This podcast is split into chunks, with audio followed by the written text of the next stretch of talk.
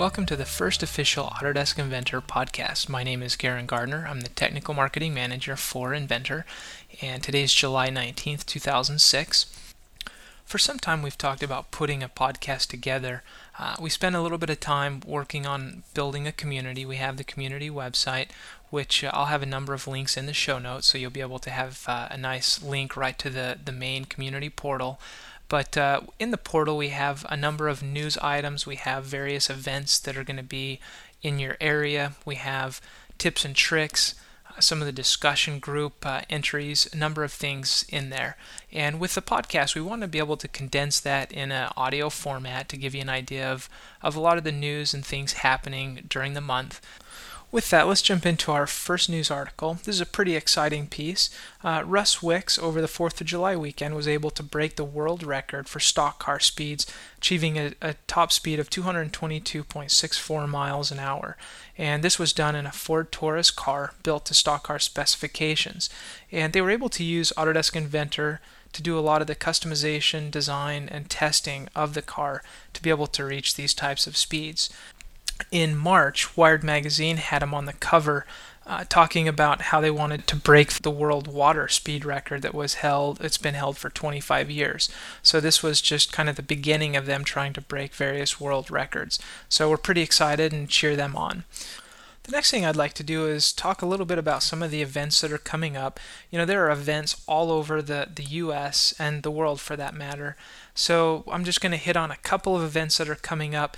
And one of the things that you may want to do is check on the community portal for your area and see what events are coming up. Uh, there is a the main ones that I'm going to cover will be webcast ones, so pretty much anybody can can get on and see those. But uh, the first one is an Autodesk Vault and Product Stream overview. This is put on by Avatech, and it's going to be July 20th. And in the show notes, I will have a link that you can link to that and get various information and sign up if you're interested. The next one is uh, it's uh, Autodesk Inventor 11 DWF extensions, and this is also a webcast, and it's going to be put on by TPM of Greenville, and it's going to be August 15th and it looks like the deadline to register on that is August 14th, so you'll have a little bit of time to sign up for that. Uh, the next one is an Autodesk Inventor webcast, and it's put on by Imagine It. There are actually a number of these going on uh, depending on what time where you're located, but it's going to be August 16th, and similarly, I'll post the, the various links for, uh, for you to get that, which will be on the show notes. I briefly mentioned the Autodesk community, uh, Autodesk has had a pretty big focus on building a strong community that allowed users to be able to grab various types of information, news articles, even see other users, and uh, and just have a nice community. So if you haven't been out there yet, I highly recommend that you take a look at it. Again, it'll be in the show notes but uh, it's a great spot to create uh, create a profile and you know we're only going to see that grow and, and add more and more.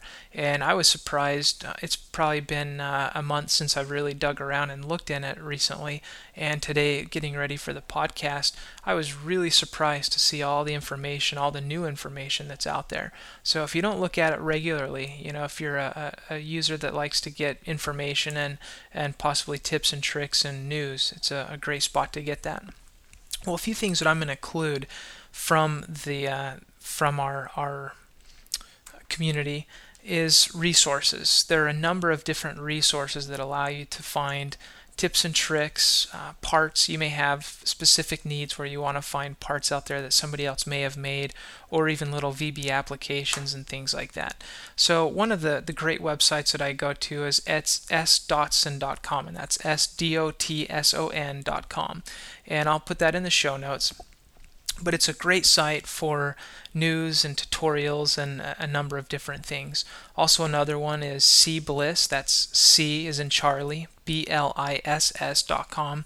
And it's also a great site if you're needing iParts. Uh, it's got a, a, lot of different iParts and a number of different things there.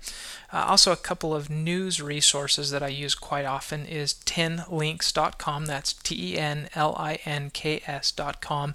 And they have a lot of different types of news from Autodesk to other CAD uh, applications. So it's a great spot to go to. And then CAD Forum or cadforum.cz. That's C A D F O R U M.cz. And uh, similarly, great place to go and, and get various types of information. So I'd highly recommend if you haven't been to those, go check them out, see if there's something useful for you. Well, let's get into some of the fun stuff, the tips and tricks. That's probably why most of you uh, come to look at this to see if there are any new fun tips and tricks that you, that you haven't already figured out. Uh, but what I'd like to do each podcast, I'd like to take a, uh, a question out of the news group, talk a little bit about it, and then have a, a, tip and trick from another area. So our first news group piece uh, or, or question comes from uh, user forums. That's a username, and it was created July 19th. That's today. And uh, the question was, how does LOD compare to using design view view representations, given that it is possible to make it invisible or disable components and capture it and capture this in a design view? Um, so the real question is, do I get any advantage of LOD reps opposed to design views? And the main difference between those, they, they look and feel very similar when you're creating them. However, LOD reps is new technology to 11 and it actually suppresses the components. So if you're creating a, a design view, you can turn the components off in the graphics window, but the, the part rep, the, the part B or the what makes up the part is still in memory in Inventor. So with LOD rep, it's actually removing the memory of that part. So it's just as if you are deleting that part out of your assembly. You can actually look at your capacity meter at the bottom right hand corner of Inventor, and depending on, on how big that, that part or assembly is, you may see your, your capacity meter go down a little bit from removing it out of memory. Um, those are I would really recommend if you're doing large assemblies to take advantage of the LOD reps. They're they're very beneficial. And the nice thing about that is they still maintain your constraints. So if you suppress various components and they had constraints, uh, those constraints will still be maintained. So you know if it's something like a motor, you have a, a piston and a, a, a rod and a crankshaft. If you suppress the rod, and move the crankshaft, the piston is still going to move up and down, even though that uh, that rod was suppressed. So there's some some real nice things that can be had with that. Well, the next one that we're going to jump into, this was actually posted by me in the in the uh, in our blogs. So I, I uh, Amy Bunszel and myself, we have a blog that we post various items to, and uh, I try to do tips and tricks as often as I can in there. And the most recent one was displaying parameters in drawings. And uh, not long, well, pretty recently, I was working with a customer and uh, kind of had forgotten about displaying parameters in my in my drawing. The question came up, and I thought it would be a, a really good uh, piece for a, a blog. So let me just kind of set this up. You know, oftentimes you may have parameters in a part that you want to display in your drawing. For example, you may have a block or an extrusion that you have a width and a height and a, a depth parameter. And when you create a drawing of that, you want to display those parameters in the drawing. So in Inventor, if you create your part and create your parameters, and you don't have to make a custom parameter, you can use the regular parameters D1, D2, D3, it doesn't really matter but I usually try to make my own parameters for this. It just makes it a little easier for me to locate them when I go into the drawing. But create your part, create the parameters, link the parameters to the part however you want. So, you know, in my case, I have a width parameter that I, I link to the width of a, a rectangle and the height to the height of a rectangle. And then I extrude it, create the 3D part, save it, and then when I go into the drawing, I create a drawing view.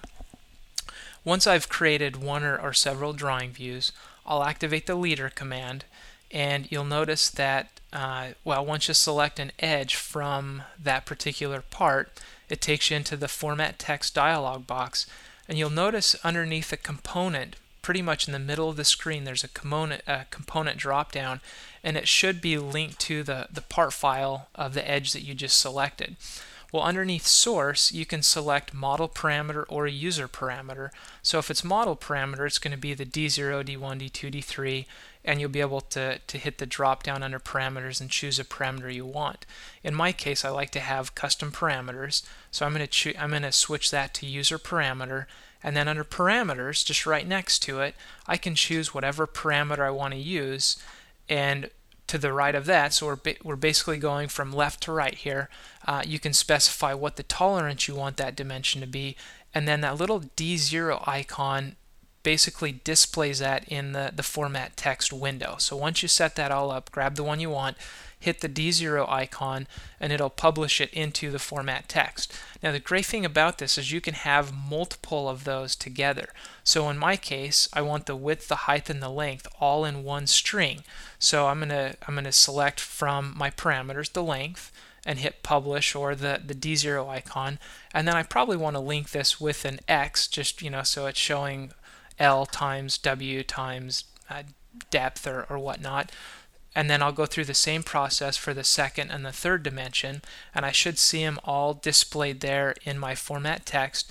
Once I'm finished I have the one that I want or the, the layout that I want, I hit OK and I'll see that formatted in my leader. Now the great thing about this is this is truly tied back to the parameter. So if you go to the 3D part and make a change to that parameter, save it, go back to your drawing, and you'll notice that those parameters change. So it's a great way to be able to show various information from your part model into your drawing. So there are probably many of you that have, have already come across that and used it, but uh, I found it very beneficial. Well, that's a wrap up on our tips and tricks section. Uh, it's also nearing towards the end of our podcast. We're able to cover a bit of news, events, resources, and some of the tips and tricks. So if you haven't had a chance to go out to the community portal, I highly recommend going out, creating a user account, logging on and seeing events in your area, things that are going on, a lot of user groups and things that are happening. So uh, if, if you're interested in some of those, you may be, be pleasantly surprised on what's going on in your area. Uh, also, a lot of the, the tips and tricks and various things that can be found in the community portal is, is pretty nice. So check it out. Hopefully you're able to, to glean something from this and something that we'd like to do a couple of times a month. And hopefully we'll see you next time.